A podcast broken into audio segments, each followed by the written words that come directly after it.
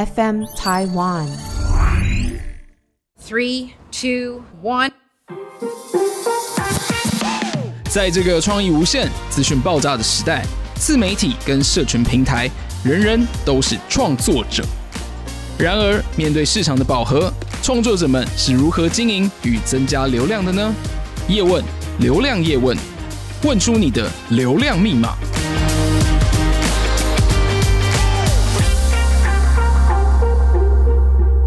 现在是下午四点二十分，您正在收听的是《鬼岛之音》电台。大麻烦不烦？我是惊吓法师，我的专长呢是解决大家无趣人生。好吧，哎、欸，我们今天先欢迎我们的惊奇律师，不是惊吓法师，惊吓法师是在下。哎、欸，欢迎菁琪律师。Hello，大家好，我是菁琪律师，谢子璇。你要不要讲一次你自己的这个潜台词？好，现在是下午四点二十分，你正在收听的是叶问。哦，哇哦。好，OK。那我们今天访问到，其实是我们的绿党的党主席啊，也是我们大麻烦不烦的主持人。是我必须要说，就是我在当初跟我朋友聊到我想要做 Podcast 的时候，他就说：“那你赶紧去听。”他就打开他 Spotify，然后 Spotify 当时还没有 Podcast 的界面，他就直接搜寻“大麻烦不烦”，然后就拿给我看。他说：“哎、欸，你真的要去听他节目？他节目看，第一个有知识，然后又够好笑。”不知道是抽完才 没有没有没有抽没有抽，就是非常的这个有趣生动，对啊，哎、欸，菁律师可以介绍一下你当初怎么进入到 Parkes 产业？哦，这个东西叫讲古哎，这是二零一九年的事情哇！我好先澄清一下，就是很多人怀疑说我一边抽一边录节目，我我澄清、欸、没有，应该是没有吧？因为都在台湾录的嘛，对对，其实呃。我们曾经有想过要一边抽一边录，因为看 Joe Rogan 嘛。嗯、对。那我们那一次有一次我拉去美国，因为之前会有些集数是在国外录的。嗯嗯。然后想说，既然来都来了，那一定要试啊。嗯。没有办法，真的没有办法。没办法专注。没有办法，你就会开始跑掉。对。所以一边抽一边录节目的人是。我觉得嗯，神人蛮困难的，要像 Joe Rogan 那样子对哦，就是可能平常就已经这个 浓度含量都已经维持在一个定数，然后已经习惯自己讲话 tempo 就是那样的人。对，所以对，就是对我们这种一般老百姓来说是比较困难。嗯，我那时候算是误打误撞认识鬼岛的制作人，他们哦，就是说，哎、欸，他们想要开一个中文节目，问我有没有兴趣。那那时候我算是刚从党产会离职，我自己出来开事务所。嗯。然后想说，我、哦、好闲着是闲着，那不然来开个法律节目好了，嗯，法律知识型节目，结果。我写了三集脚本，我写不下去。为什么？因为我觉得好无聊，要写脚本，要写什么？哦，这我还没公开讲过这件事情。嗯、哪一件事情？就是录 Podcast 怎么开始的？哦，对就是那时候说要做节目，是说 Target Audience 是二十五岁到四十五岁的女性白领，嗯，然后对法律有兴趣，或者是有一些日常会遇到的法律问题，嗯，然后那时候都还没有写三集脚本就受不了。对，那时候都还没有其他法律节目，那时候法白也还没出来。哦，我真的写不出来，然后我就消失到年底，到 十月，然后凯西那时候另外制作人对他就说：“周以你还有要做节目吗？”嗯，我说：“那个我我真的写不出来，我们可不可以做大麻？”当时就这样直接跟他提出这意，我说：“我可不可以做大妈？我真的觉得我想要。”讲这个东西，然后当时我们就研究说 NCC 会不会抓。我看国外有很多在讲大麻的节目，对，没有中文的，对。然后我就想做，而且我那时候事务所就是只做大麻案件，而且你的立足点其实并不是在宣传这件事情，嗯，对，你是要做大麻的法律嘛，因为跟你的专业啊。专业有相关，就是不是在推广大家抽大麻，因为毕竟鬼岛呢不是我的公司嘛，我自己、嗯、我自己搞我就随便，但是别人家的公司还是要就是这么久真正投资人，然后他们就说。呃，我们讨论一下。我本来以为要等个两个月，他们要回去跟，结果当天晚上就跟我说：“OK，好，你什么时候可以出？先把五集脚本写出来。”嗯嗯嗯嗯，啊，就这样，然后就开始了。现在主要其实有想问的几个问题啊，对，第一个，什么叫飞行小卡？哦，就是这个，我这叫做防临检小卡。嗯，里面就写了《警察职权行使法》。嗯，哦，因为这件事情。发生的来源是有一次我刚也是一九年左右，是你的故事还是你朋友？我的朋友的故事，我的故事啊，你的故事，我的故事。然后我想说，到底为什么这么多人抽大麻会被抓？这个也是我的问题耶。我那时候也很怀疑，说怎么可能在这么私人的地方怎么会被抓？一定是有人廖北亚还是怎么样？对。然后我一开始也不不能明白，然后想说怎么会说临检的时候被抓？因为看新闻都是说什么明星因为临检的时候被查获，临检又没有搜索票，他不可能在车上抽。嗯嗯嗯，就。我后来才发现说，原来警察会在临检的时候不告诉你说，你可以不用打开你的车厢行李箱。嗯，临检的时候只能被查验证件这件事情，我好像有听过。对，那是直到说我自己被临检，然后警察那时候就跟我说，我那时候加班到三点搭 Uber 回家，已经觉得我灵魂已经出窍，你知道吗？嗯、然后他就跟我说，呃呃，小姐，你有没有喝酒？我说我在 Uber 后座，我有没有喝酒？关什么事？对啊，不耐，哦。然后就说。好啦，你下来啦。那个，你包包打开我看。我说不方便。啊，做什么工作？我说不关你的事。然后他就一直开始用一种你不是什么正经人的态度，哦嗯、不好的态度开始在里面攻击我。然后最后我就死不下车嘛。然后因为他不能要求你下车。是啊，他临检那是酒驾的临检点。嗯，那要查的是酒驾的司机有没有酒驾？对，不是我这个乘客包包里有什么。合理。对吧？嗯，然后说啊，我啊，不要装了啦，你身上都是 K 位，我合理怀疑你假 K 啦。嗯，来，假 K 笑人 K。对来，然后我超气，然后说他查我证件干嘛？我说我没有带，我没有证件。嗯，我就报身份证号，他不行，不依不饶。嗯，结果我就拿出了，最后是 Uber 司机要把我那个按掉了。嗯，要就是说取消取消了，因为太久了。然后我就拿，可是他不查，他就看看 Uber 司机没问题，然后他竟然在后面一直叫你下来。对，因为他觉得我看起来很可疑，确实啦，确实啦，符合一切他们会对于呼麻仔的想象，那样子，对，药仔的想象。对，那我就拿出了我的律师证，我说我没有带证件啊，这张可不可以？我掏出律师证之后，马上哦，态度马上是哦，大律师啊，辛苦了，他这么晚下班，他回去早点休息，直接放你走。对。然后我像说，我跟他前面讲一堆好像没有用。我说你本来就是只能查验身份，什么东西？他说我现在就查不出你身份。就是之前有人跟我说过，我以为是个案的事情，没想到发生在我身上。嗯、我回去的时候特别生气。嗯，我想说放出律师证，我就可以马上走。那其他人怎么办？所以我就想说，那一般人到底怎么办？我总不能印什么去倒印什么立法院助理证，然后给大家，或者是律师证，或者是记者证之这些记者名片。文书这样。对啊，这样好像不好。就后来就决定做这个放零检小卡。嗯，防临检小卡其实上面就有写，就是警察一规定查验这个人民身份需要采取什么措施，拦停人车船其他交通工具，他只能询问姓名、出生年月、出出生地。国籍跟身份证字号，就是然后他他必须要出示身份证明文件。被检查的人，比如说我现在被临检，是要出示身份证明。但是如果我没有带也没有关系，我就是报身份证字号就可以了。他不管怎么样都不可以搜索你。哦，那这就是要跟大家讲的，就是就是很多人这样子被骗，然后被搜包包，然后就被搜到嗯违禁品。嗯哦，所以其实不能叫你打开，当然不行啊。我有一个经验，有一次呢，礼拜五晚上。九点十点的时候，跟这个朋友准备要去喝酒，是，然后我朋友就是坐 Uber 来载我，然后之后我们就下见过见，哎、欸，你你怎么知道？就是那个边那边集落了非常多的非常多的人。哦，真的哦，有一些恶名昭彰的临检点。OK，哦，所以建国非常长，而且我还记得新市民道的安东街口、嗯、那个，没错，那个也是一个非常恶名昭彰的临检点、嗯，因为我知道建国是因为它不能左右下去，就是就是在那一条道路上，所以你没有可以窜逃的地方，没错，嗯，然后那。好，那我们等一下再讲市民大道安东街口的故事。嗯、他当时呢叫我跟我朋友下车，嗯哼，对，然后出示证件，我们就拿他身份证给他看。然后他说：“你有没有什么东西？”那啊，我就没有带任何的包包，他就口袋，口袋掏出来看，钱包你打开我看。然后我真的就乖乖的打开看啊，因为第一个我觉得就是哇，怎么了？嗯、啊，他他是怎么样？我就打开给你看啊。然后，然后他又说硬要逼你去做这件事，对对啊。所以这些事情其实我都可以都可以说不要啊。你给他看完证件说啊。你有搜索票吗？没有的话走了，不方便。所以完全就是可以。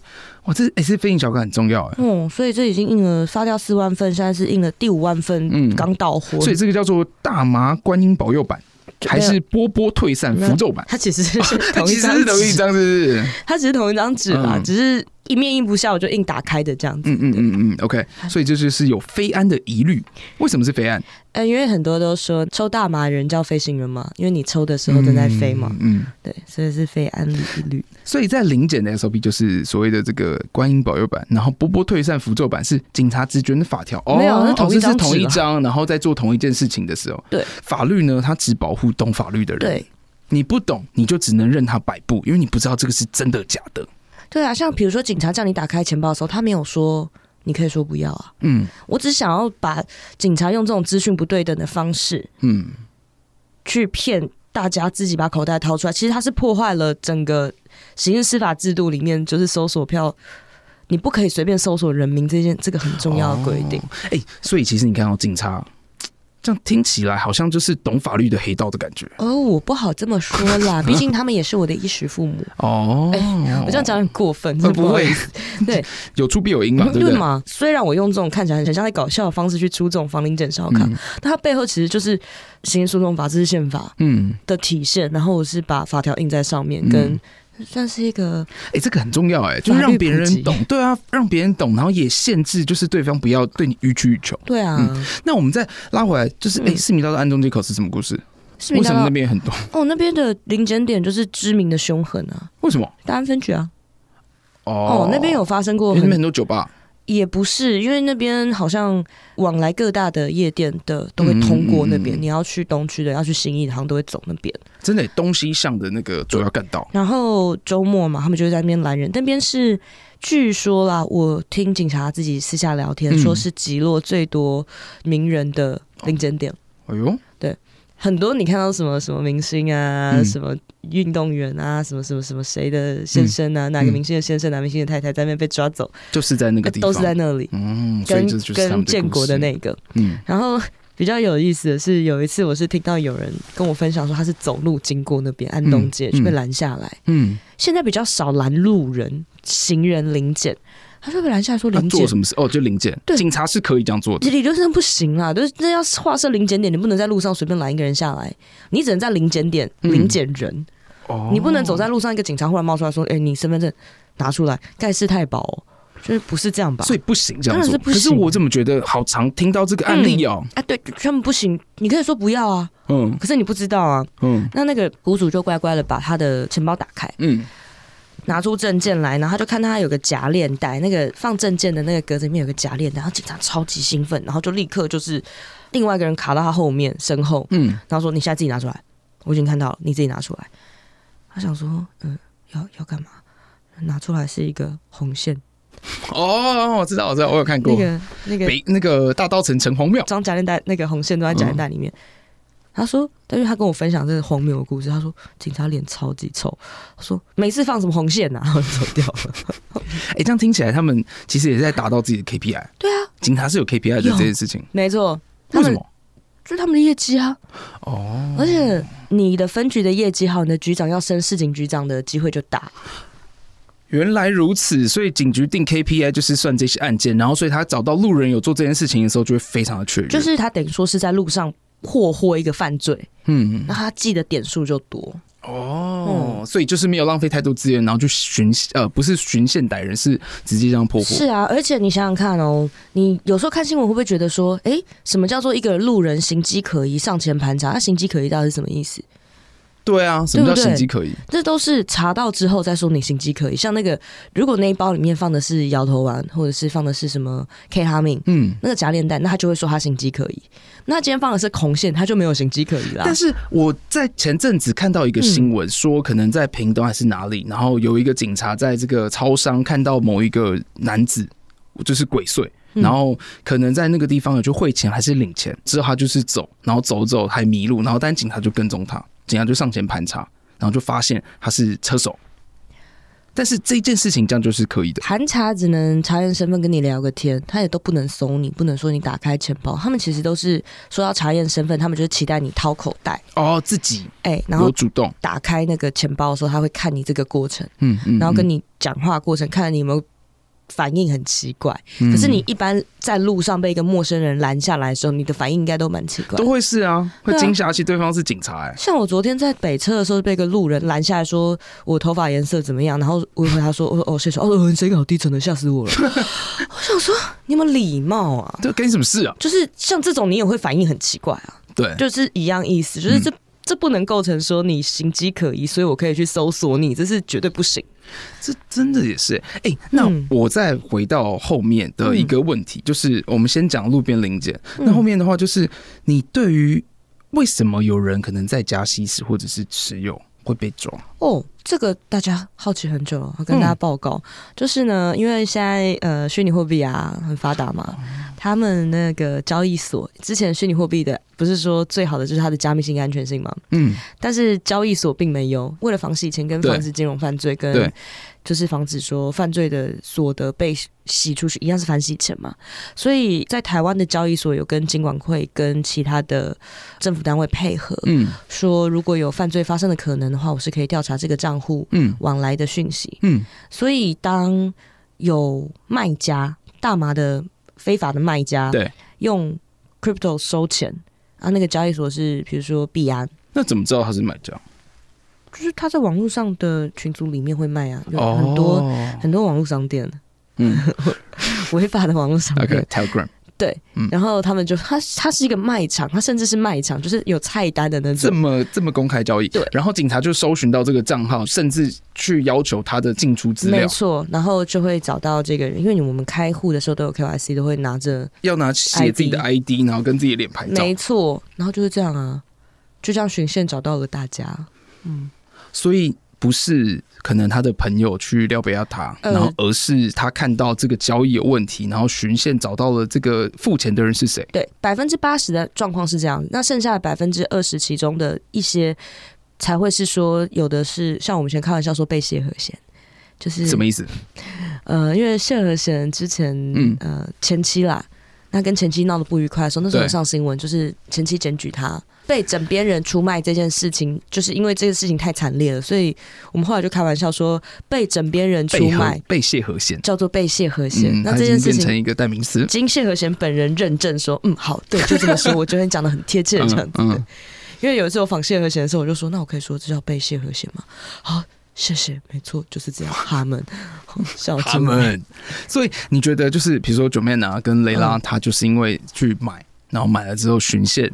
破获有可能啦，因为我不是承办的律师，所以我不知道。OK，, okay. 但我猜啦，因为毕竟百分之八十的状况是这个样子。嗯，OK，至少可能不是被谢和弦这样。嗯，应该不是。因为雷拉的这个老公也有也也被撞了嘛。他们一整群看起来都很和乐啦。嗯，所以不然就是与人结怨。哦、嗯，像之前有人是用交友软体啊，可能有一些感情上的纠纷，觉得说，哎、欸，我应该是你的男友，我应该是你女友，我怎么会是？路人这样子要扶正失败，然后就去检举。哦，侠心报复、嗯。对啊，就是不要再跟陌生人带回家抽大麻了，哎、欸，你很容易出事。哦。对啊，不然就是回家，有些人在交友软体上就会说哦，约用使用四二零。对大麻、嗯，然后一起，然后放草图，对火箭啊、嗯、蘑菇啊、独、嗯、角兽啊，就是之类的。然后他们就会想要一起试用一些违法的东西，然后一起性交这样子。嗯，然后隔天他可能有人不过听听你节目，听说你得到很多分享，是这个打马炮很爽。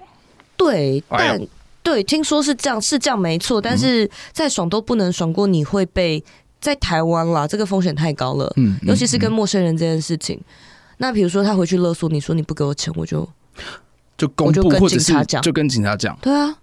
那他自己有有问题啊？没有，我说你你对我下药啊？哦、嗯，你抽我没抽啊？你在抽啊？你家你家可以搜啊？我去检举你啊？嗯，哇，哎、欸，真的是人心险恶。对啊，而且比如说刚刚讲嘛，你去检举你自己也有事没有啊？因为我是自首，那个第一次那也不算啊。哦，对，okay, 这是可以被处轻量刑的这种，就是会被没有你自己去，你没有被抓过，然后你自己去跑去跟警察诶。欸反正反正他有各种方式，你不会出什么大事，但是其他人会，对方会死的很惨，因为对方是给你的人，你不想要哦哦，对方是给你的人，你自己私用的都还好。嗯嗯嗯。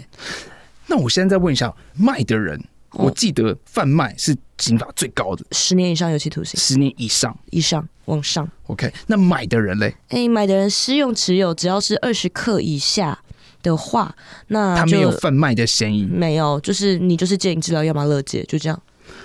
也不会有案底，第一次犯，嗯，不会有案底，嗯，就是你不会有前科啦，就是因为呃，戒瘾治疗是缓起诉，乐戒是不起诉。但是呢，如果你在戒瘾治疗完毕三年内再犯，或是乐戒完毕后三年内再犯的话，那你就会被处徒刑两个月。但是不要怕，可以课罚金，哦，就罚六万结束。所以一天三百，一千啦。哦，一天哦，两个月六六万，对对对，不不好意思不好意思。去自首的话，可能又刑刑啊刑解。你第一次犯的话，那他可能就是看在你诚挚的悔悟上，让你去戒瘾治疗。哦，这个呢，我是很多问题为粉丝想要了解的。但是其实金奇律师在他自己的节目当中也分享很多，尤其是判例案例上面。是对。但我现在想拉回来，就是刚刚看到可能名人，嗯，他们去使用大麻这件事情，其实都是道歉。你有觉得道歉很有艺术的人吗？谢和弦吧？哎，他没有道歉呢，他就是他只是承认，他就承认啊，这件事情到底有什么好道歉的？这是我个人行为。对啊，然后他就说，他直接说他们，然后从此之后他就是大麻侠了。真倒也是。当然，你觉得真的是做了不好的事情，嗯，那你道歉，或者是说你的经纪公司、你的投资人、你的谁、你的客户需要你道歉去维持你的商业形象，OK，嗯，那我可以理解。那其他道歉道的很有艺术的，我觉得反而就是不要多说什么，就承认我有做，然后我愿意负所有的刑责。对，就是承认我有做，那希望大家不要学，好孩子不要学，这是我个人行为，而且你们不要学。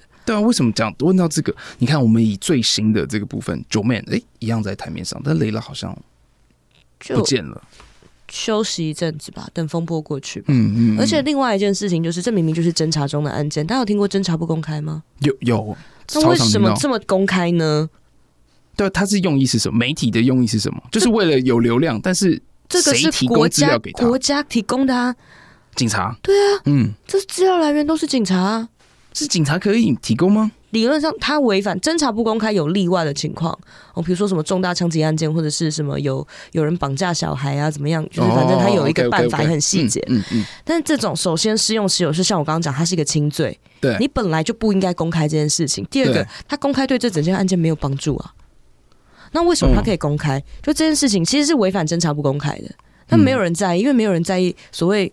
毒虫好不好？毒虫的死活，嗯嗯，就是这样。所以回去讲说，为什么做节目？为什么想要讲大麻烦不烦？对，就是除魅啊。那时候我记得 KKBOX 第一届 Podcast，嗯，就是风云榜的时候，没错，这个大麻烦不烦也是二零二一 KKBOX 年度的这个风云榜最佳主持人得主。对，然后我那时候就，哦，对，一般在炫耀这件事情。哎、欸，然后其实那时候我就讲，我那时候就是讲了说，其实我们做 Podcast 是在除魅，嗯、性也好。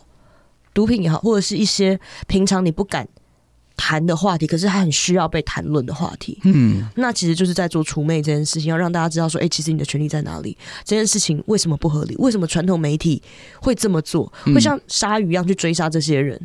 你没有其他更重要的事情可以做了吗？对吧？真的，但是我有看到现在整个台湾的风气，嗯、其实对大麻这件事情。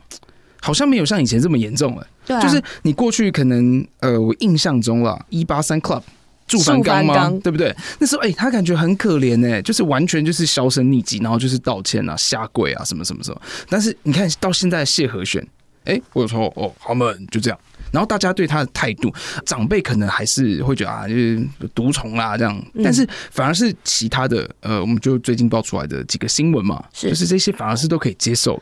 而且越来越多创作者、音乐创作者把大麻这个符码放在他们的作品里面，嗯，超多。早期像蛋堡啊、国蛋这种比较早期的，嗯，不能讲，就跟你像跟现在跟 Wanna Sleep 这种时候比较年轻的比起来，那确实是对对对对大哥哥们了这样子。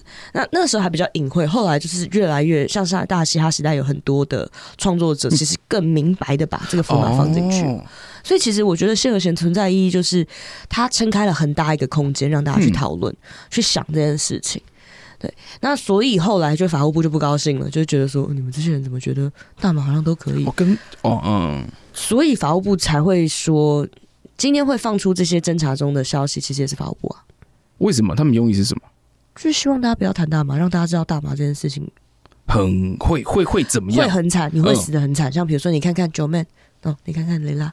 嗯，对，所以其实这些有可能就是法务部故意放这些消息出来，然后侦查不公开，那也没有人真的会去查侦查不公开这件事情。对，他们就觉得说、嗯、没有啊，这个因为记者对记者来说，他的来源是国家给的，他已经除去这个责任了。嗯，那警局后面是法务部啊，警局上面是检察官，检察官上面是法务部啊。嗯，这倒也是。所以其实大马烦不烦，一直以来都是想要让大家除魅，然后去了解大马。因为你不了解的话，就会外在的所有媒体一直去加深原本对他的印象，是你希望让世人可以看到不一样的方向。然后还有还有一个就是讲法律嘛，就是你的专长嘛，就是要如何保护自己这件事情。没错。那拉回来，你知道泰国也最近合法大麻，嗯，然后其实我也有耳闻啊，你认为台湾也会是吗？可是我觉得台湾也会啊。过去这么的声量这样，法务部又这样子的施压，那你觉得未来会哦？嗯，怎么说？我蛮乐观的。其实以前有讨论，首先有讨论都是好讨论。嗯，以前法务部不管。不是因为他不反对大麻，是因为他觉得这件事情没有威胁到他，他不需要出来讲。什么意思？就是支持合法或是支持除罪的人的声量没有大到法务部要出来打你。嗯、哦、嗯，就是你们家最大的蟑螂还没处理完，就是、安非他命嘛。来，台湾被滥用最多的精神活性物质是安非他命，最多最最被滥用的。为什么？它是有被生产或者在台湾可以很容易买得到吗？我觉得是呃，我们台湾人的那个社会形态的问题啊，因为安非他命是提神的。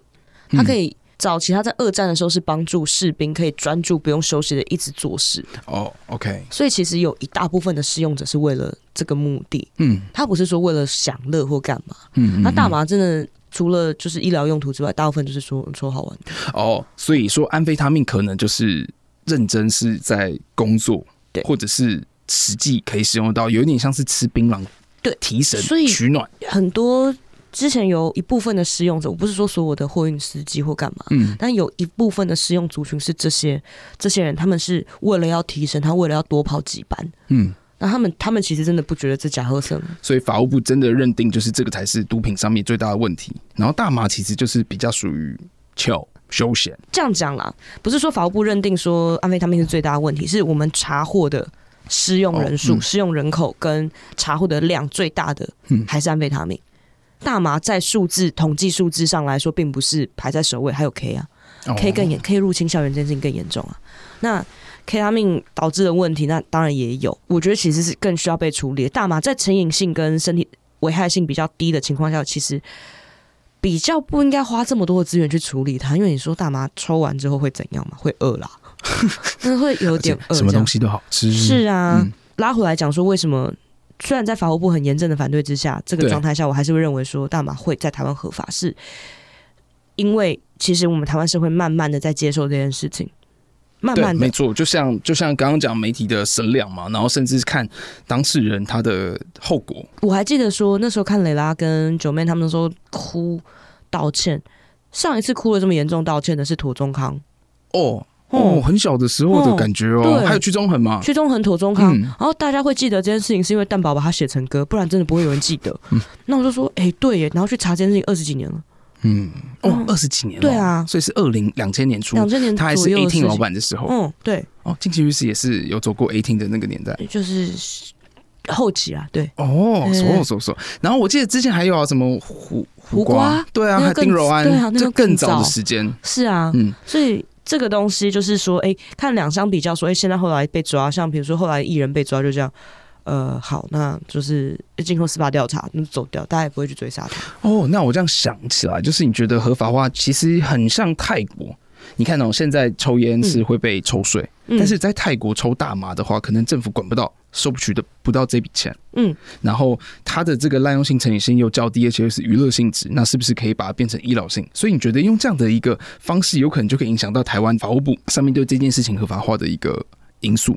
嗯，我觉得比较像是说，因为泰国比较近，有比较多的嗯很多大学生很喜欢去泰国玩，我们的国民很喜欢去泰国玩。对，那大家在那边发现说，哎，其实大麻没有大家。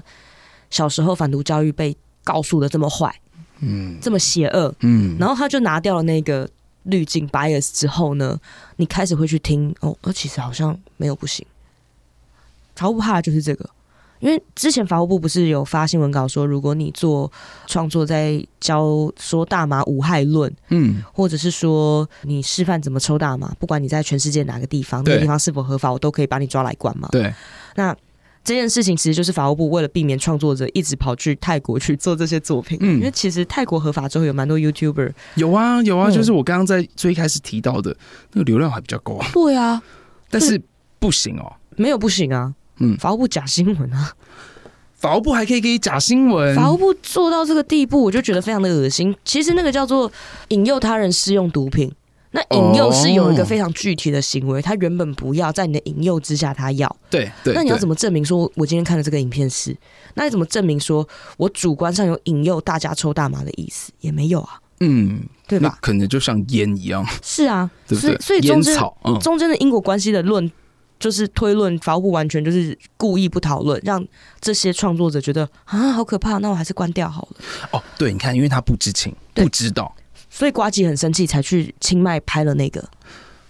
哦，这样一切就大概了解，就是想法什么。然后，但是法务部自己的话，我是这样想啦，他自己对于大麻也是过去的一个滤镜，或者是过去对于这件事情，他就是毒品的那些人，可能还是在主掌一切。他是政策，所以他不想要推到。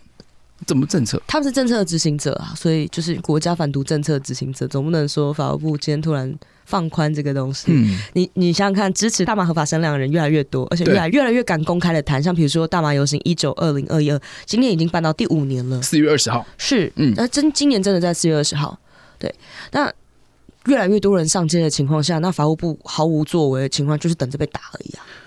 他还是要做点事啦，所以你觉得这真的是指日可待？是因为他被看到，这个十年看得到吗？看得到，十年之内绝对看得到。为什么？因为这件事情是美国联邦合法之后，它是一个商品哦，它是一个商品，就跟烟一样，它是个农产品。那当一个地方的产业饱和之后，它会去哪？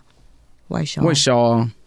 我们我们也吃，而且我们现在也是比较走亲美的政策。对啊，我们也吃来猪啊，哎，对，也吃美牛啊。嗯呢，嗯，所以你觉得这个美国的烟草？它是一个农产品，所以进来可能是有可能在这十年可以看得到。绿党就是在做这件事情。绿党在做除罪，其实比较想从呃，其实它完全合法。像泰国，我觉得它就是，不过我就是看各地的那个法制形成的习性了。我我自己觉得他这样做在台湾没有办法照抄，太快了。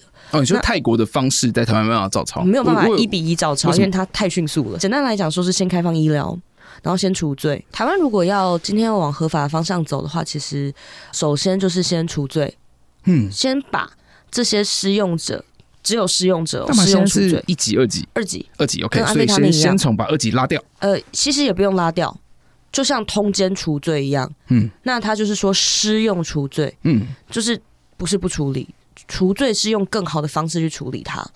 更有效的方式，像比如说以前我我拿通奸除罪做比喻啦，当时通奸除罪之前，你要抓到通奸，你必须要抓奸在床，而且要证明他们性器有结合，这件事情超难，然后再赔一点钱，就是赔一点点钱而已。其实，而且对说你说好了，通奸入罪对你们的婚姻有帮助吗？没有，该婚外情的还是会婚外，该通的奸还是会通。那通奸除罪之后，变成用民事的方式求偿，侵害配偶权。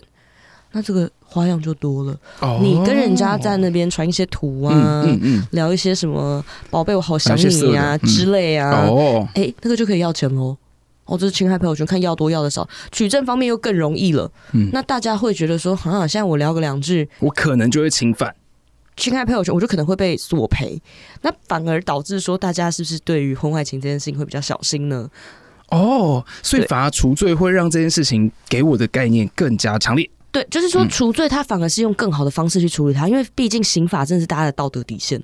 对，是。对，那其实除罪的话，这样拉回来讲，说适用除罪到底是什么意思？嗯，适用除罪就是把这些适用者，如果你认为成瘾是一种疾病，那他需要的是让他去受医疗团体去医疗，他不是医治他的病，对，不是需要脚疗，脚疗治不了病。那现在的做法是不管你，只要一施用，我就认为你成瘾。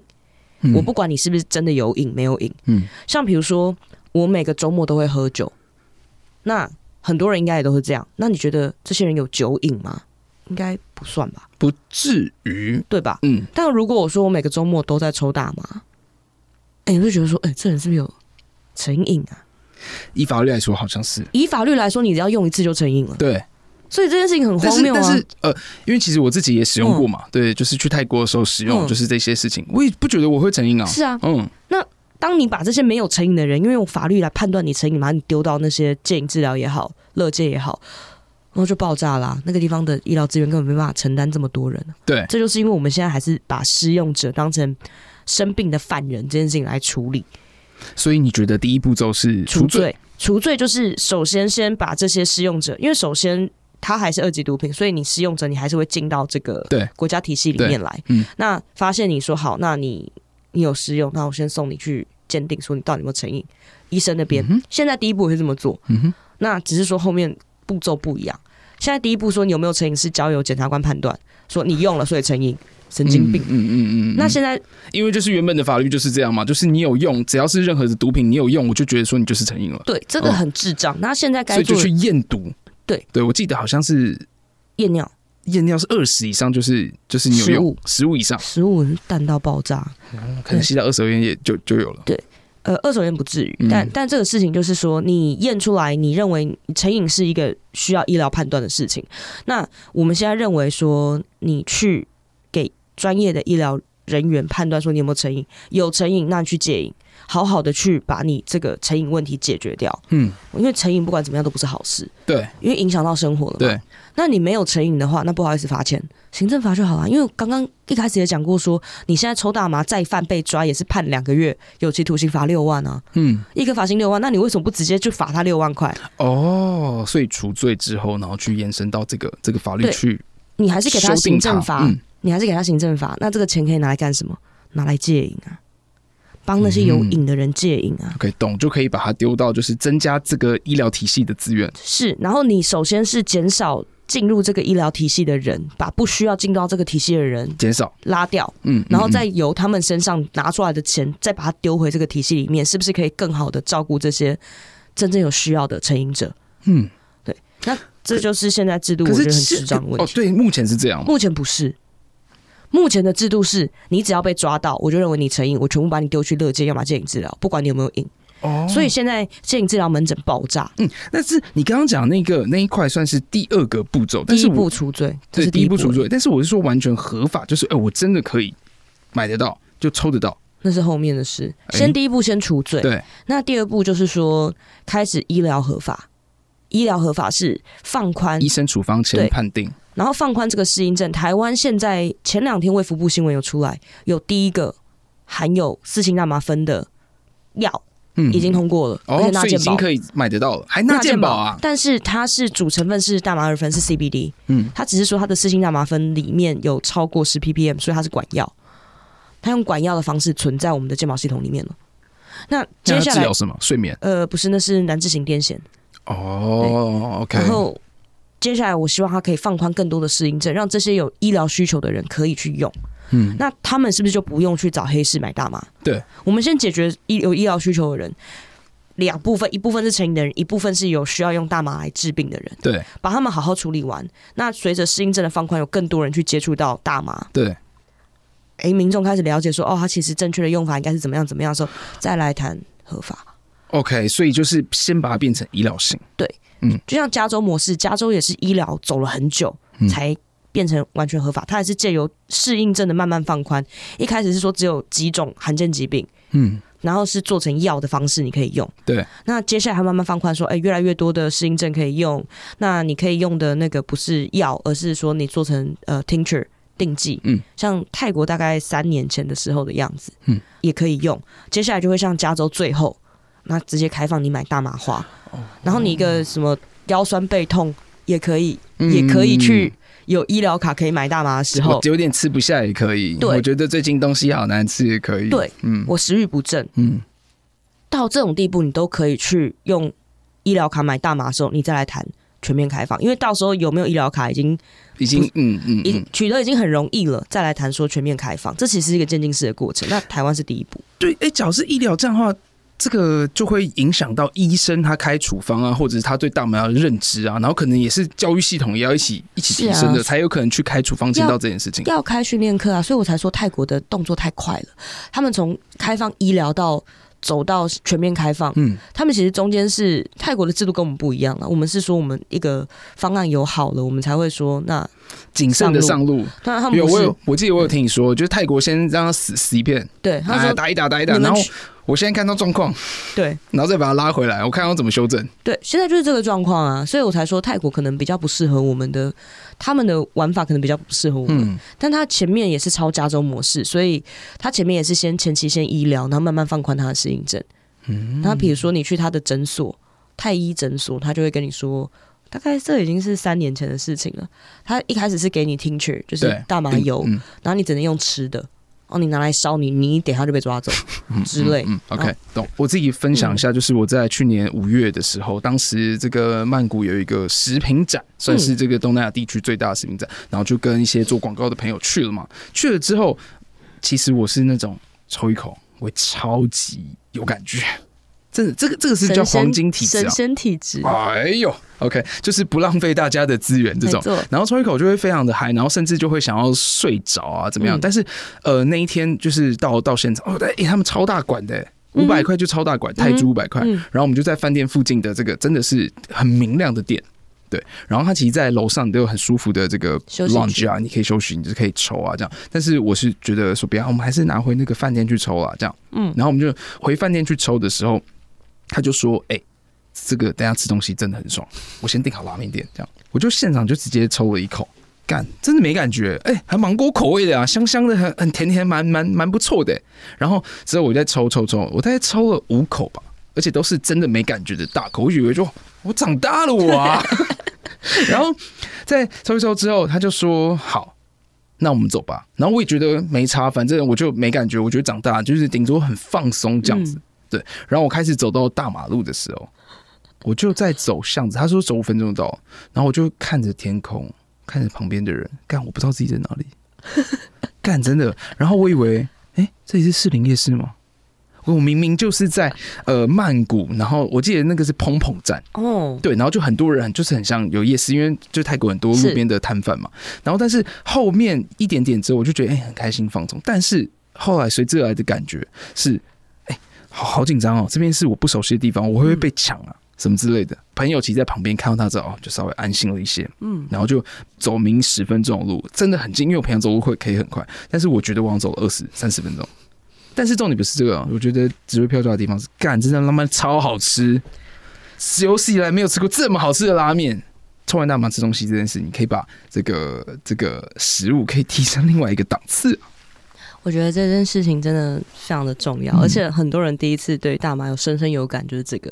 所以大麻的一个很重要医疗用途，在做化疗的人食欲不振，对，他们在国外是有用开会开大麻给你，嗯，让你去提升你的食欲，嗯，而且现在不一定都用烧的，因为烧的会咳嗽嘛，对。那现在他们不不舒服的感觉，他们现在会有那个电子加热器，它会控制很精准的温度，去把。四氢大麻酚蒸发出来，让你去吸，你就比较不会咳嗽。哇塞！你知道今天邀请这个金奇律师来到叶问啊，其实是 流量叶问。嗯、我觉得我现在拉回来，刚刚其实讲到非常多的这个，你遇到领奖怎么做，然后还有我觉得最重要是推广。你认为大麻应该要给大家的这个概念意识是什么？然后还有您要怎么保护自己的一个呃方法？嗯，然后还有其实讲了非常多，就是有关台湾有机会合法化这件事情，因为你认同，然后到司法机关的一个整个的配合。嗯，那其实我现在其实想要聊到，你一开始在一九年，当时跟轨道之音合作了这个 Podcast 的节目，然后就是马上就答应说好，我们可以来讲大麻。到后面你觉得你自己在社群，因为你现在的 Facebook，嗯。也非常多人，嗯，对，有八点八八万多的 fans 的订阅，五八万六，八万五八万六。IG 的话也很多，也是两两两三万吧，两万多。那你觉得什么时候开始发现自己在自媒体上有影响力？应该说也是一九年前后开始，因为我本来就在社团里面，大麻的使用者社群里面，我以前都会开本账，在那边留言乱留言，就是说有人会说被抓怎么办啊，怎么样？我就说啊，不要担心，怎么样怎么样。我本来就会有一搭没一搭回答大家的问题。我在当公务员的时候也是，因为无聊嘛。那后来出来，其实是同温，你想可以有机会保护别人。嗯，以前还会在 Reddit 发文章，哦，对，然后后来又懒，就觉得哦。发完一个，然后就有一百个问题要回答，都同同样的问题。嗯、然后开粉专当时也是因为说，呃，自己开事务所，然后我就是有人会说，那怎么把我联络方式给别人？我就不想要把我的手机。我不想要把我自己的账号给别人。对对啊，因为你就会很困扰，随时随地两三点半夜就打开，哎，我怎么办？你这样，然后我就开了一个粉砖，因为我不想要让陌生人加我的 Facebook，我的我的跟我自己的私账，我我私人 IG，嗯，所以这两个 Facebook 跟官方的 Facebook 跟 IG 都是在这种状态下诞生的。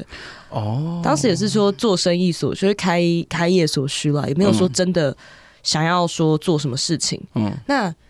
真的是误打误撞，然后一开始的时候会因为无聊，嗯，就会做迷因，因为你自己做迷因，对，因为以前有迷因产生器啊，嗯嗯，就是把一些我觉得是重要的，像那个看口袋的事情啊、零件的事情啊，嗯嗯，那像像我现在粉砖置顶的那一篇，还是我一九年做的迷因，因为我觉得那篇超重要的，在 Facebook 吗？Facebook，哎呦，对，除了那个韩国瑜，呃，不是，除了膝盖走路大赛之外，置顶的另外。你是不是常听到鸽子说配合让我看一下？你自己拿出来，千万不要听他胡乱。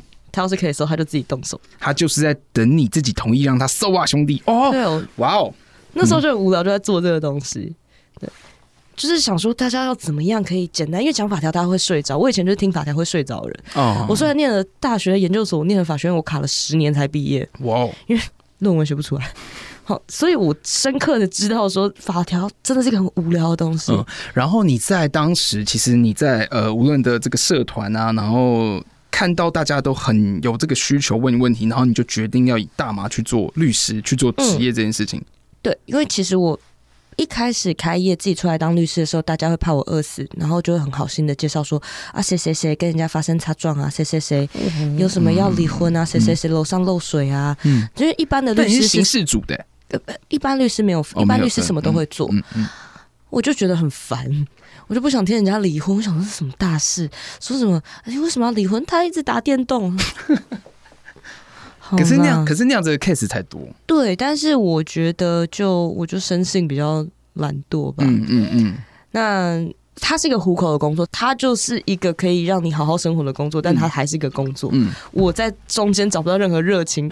哦，就是我觉得，OK，那我就会每天在等，说我什么时候可以财富自由退休。嗯，我就不想。可是我做大麻案件我不一样，我我我做的很开心。我每一次我都在研究关于大麻的事情啊，法律也好啊，它的事实也好，嗯，就是说它栽种的过程是怎么样，那它的这个产业发展的过程是怎么样，嗯，它的历史又是怎么样。所以我做这件事情，我不觉得我在工作，我在。做我喜欢的事情，嗯嗯，所以那时候就决定说，哦，我干脆只做大麻好了，就只做这件事情。对，我一个月只要接一件，我就可以支付，我就可以好好的过日子。那时候只有我自己啊，是吗？那时候一个月一件的话，哎、欸，你这样通常你怎么收费？就是我现在去找到李金奇律师，然后因为我可能有被抓，嗯，或者是我被持有被发现，甚至我被贩卖，这个是价差。对啊，那个都不一样哦。但好，那这样话就是我筹备抓。一件现在的筹备抓了，以前刚开始的时候还会说好，那你整件像一般律师来讲，就说那你整件委任我处理。对，我当年一开始的时候还不知道，我只开了六万。嗯，哎、欸，很少哎、欸，因为现在就是一个一个案子是最少八万，我现在收八万。嗯，那但是如果只是抽，单纯抽，然后你没有像一些呃，你不是什么。需要公关处理，或者是嗯，没有家里问题要处理的。你只是一个普通老百姓，我就会跟你说六千块，我帮你写一张书状，你自己去递，我教你怎么处理。你把步骤给他，我把步骤给他，因为我太多案例了，对，你就干脆自己去走这个。而且这个定价是当年一九年的时候我就这样定价了。